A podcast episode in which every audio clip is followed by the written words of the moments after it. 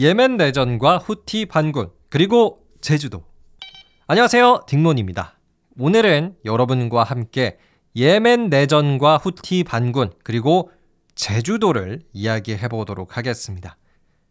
요즘 뉴스를 보면은 굉장히 충격적인 기사들이 많이 나오죠. 미국을 공격한 반군이 등장했다.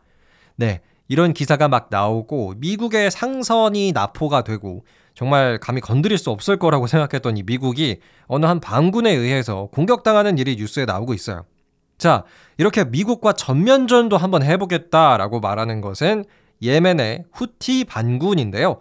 후티 반군은요, 예멘이라는 나라에서 활동을 시작한 이슬람 무장단체 중의 하나예요. 그리고 지금은 이스라엘 하마스 전쟁에서 하마스를 지원하는 쪽이기도 하죠. 자, 그런데요, 예멘 내전 혹은 후티 반군, 어떻게 보면 사실 남의 나라 이야기라서 나는 뭐 별로 관심 없어 라고 생각이 드실 수도 있는데요. 하지만 이 예멘 내전과 후티 반군 때문에 우리나라의 제주도로 500여 명이 넘는 난민들이 들어오는 일도 있었습니다.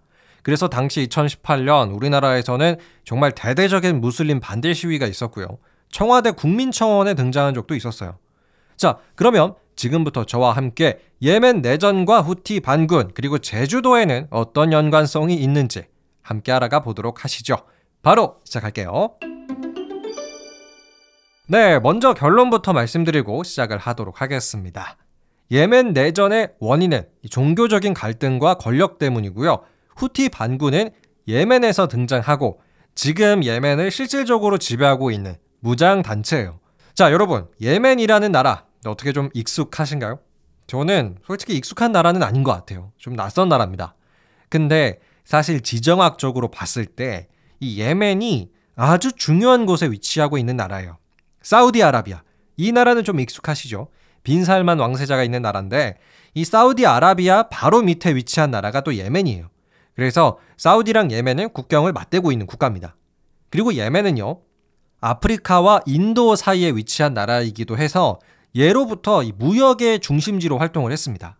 자, 하지만 지금 예멘은 2015년부터 이어진 예멘 내전으로 인해서 어, 정말 중동에서 가장 가난한 나라가 되어 있는데요. 인구의 1% 예멘 인구가 한 3천만 명 정도가 되는데 이 예멘 내전으로 인해서 인구의 1% 37만 명 이상이 사망을 했습니다. 자, 그런데요. 역사 이야기를 좀 해보자면 원래 예멘은 우리나라처럼 분단 국가였단 말이죠. 북 예멘이 있었고 남 예멘이 있었어요. 그러다가 1990년 아 그래 우리 더 이상 남의 나라로 살지 말고 우리 통일하자 라는 이야기가 돼서 예멘이 통일을 했습니다. 그래서 통일 예멘이 등장을 하고 이때 지도자를 누가 했냐면 당시 북 예멘에서 대통령을 하고 있던 알리 압둘라 살레라는 사람이 통일 예멘의 지도자를 하게 돼요. 근데 사실 이분이 어떤 민주적인 지도자는 아니었고요. 독재자였어요. 거의 30년 이상의 독재자 활동을 합니다. 근데 여러분, 한 나라가 통일을 했다고 해서 그 사실만으로 어떤 문제들과 갈등들이 한 번에 사라질 수 있을까요? 아니겠죠. 예멘도 마찬가지였어요. 1990년 통일을 하는 데는 성공을 했지만 스멀스멀 부족관 혹은 종교적인 갈등이 수면 위로 올라왔어요. 하지만 살레 대통령은 독재자라는 그 지위가 있었기 때문에 최대한 그 갈등을 누르고 있었던 거죠. 그런데 때는 2011년 살레 대통령도 잠재울 수가 없는 거대한 변화의 바람이 불어 와 버려요. 일명 아랍의 봄. 아랍 세계에서 일어난 뭐 일종의 독재자 물러가라 이런 운동인데요. 이때를 계기로 해서 예멘의 오랜 독재자였던 살레 대통령은 자리에서 물러나고요. 당시 부통령이었던 하디가 예멘의 대통령이 돼요. 어, 하디 대통령은 살레 전 대통령과는 다르게 조금 민주적인 정치를 하고 싶어 했어요. 대표적으로 예멘을 6개의 구역으로 나누고 자치권을 부여하는 일이 있었는데요. 근데 사실 이 자치권을 주는 바람에 결과적으로는 예멘 내전이 시작이 되고 맙니다. 자, 예멘은 이슬람교를 믿는 국가예요. 하지만 그 종파가 좀 다릅니다. 예멘 국민의 42%는 이슬람교의 시아파를 믿고요. 국민의 56%는 순위파를 믿습니다. 근데 하디 대통령은 시아파에게 자치권을 다 부여하지 않았어요. 그러니까 시아파는 당연히 화가 날 수밖에 없죠. 아니 우리도 예멘 인구의 42%를 차지하는데 왜 우리한테는 자치권을 다 안 주려고 하냐? 라면서 전쟁이 일어나게 되는데 이게 바로 예멘 내전의 시작이었어요. 2015년부터 본격적인 예멘 내전을 시작으로 봅니다. 자, 그리고 이때 이 예멘 내전을 계기로 해서 유명해진 단체가 후티 반군이에요. 후티 반군은 예멘 내전을 일으킨 시아파의 무장 단체 중의 하나인데 이때 내전을 틈타가지고 예멘의 수도 사나를 점령하는 데 성공을 해버려요. 당시 하디 대통령은 이 후티 반군을 제압하지 못했고요. 사우디아라비아로 도망을 갔습니다. 그러니까 어떻게 보면 이 예멘의 정부 자체가 사우디로 이동을 해버린 거예요. 근데 후티 반군이 어떻게 이렇게까지나 잘 싸웠을까요? 예멘의 정규군까지 물리친 거잖아요. 그 원인은요. 이 후티 반군이 잘 싸울 수 있었던 그 원인은 이란의 지원이었어요.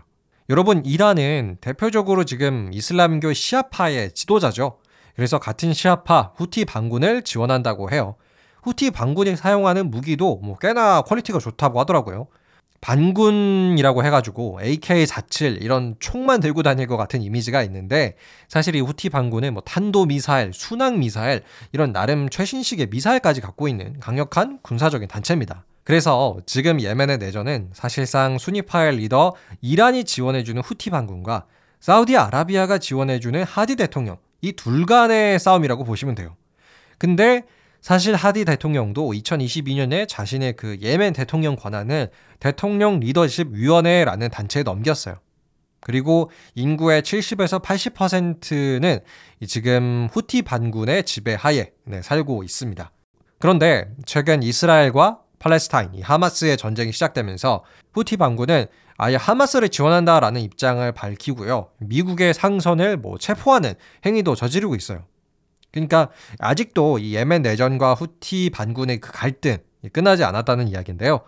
사실 정말 중요한 문제는 예멘에 살고 있는 민간인들이죠. 내전이 길어지고 뭐 지금은 미국이랑 영국이 아예 같이 팀을 먹어가지고 예멘의 군사 시설을 폭격하고 이러고 있어요.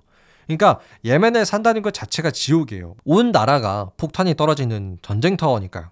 그래서 예멘의 많은 사람들이 탈출을 하고 있는 상황입니다. 근데 때는 2018년이었죠. 예멘의 난민들이 우리나라의 제주도로 들어오는 일이 있었어요. 뭐 한두 명 이렇게 된 게 아니라 한 번에 500명 이상의 예멘인들이 제주도로 들어왔습니다. 자, 그런데 뭐 저도 그렇지만 당연히 우리나라 사람들은 이슬람 문화라든지 혹은 이슬람교 자체에 대해서 약간의 거부감과 공포감을 가질 수밖에 없는 게 사실인 것 같아요. 왜냐하면 우리나라는 어떤 이슬람권의 국가와 교류를 하지 못했기 때문에 이슬람교 자체에 대해서 갖고 있는 이미지는 조금 테러와 관련된 이미지들밖에 없습니다. 그래서 우리나라의 제주도로 예멘 난민들이 들어온다고 했을 때 당연히 제주 도민들을 포함한 많은 우리나라 사람들이 시위를 했죠. 아, 난민 들어오지 마라, 내쫓아라, 막 이렇게 얘기를 했는데 당시 한국 정부는 국제적인 위상 혹은 인권 문제 때문에 제주도로 들어온 난민들을 내쫓지 못했어요.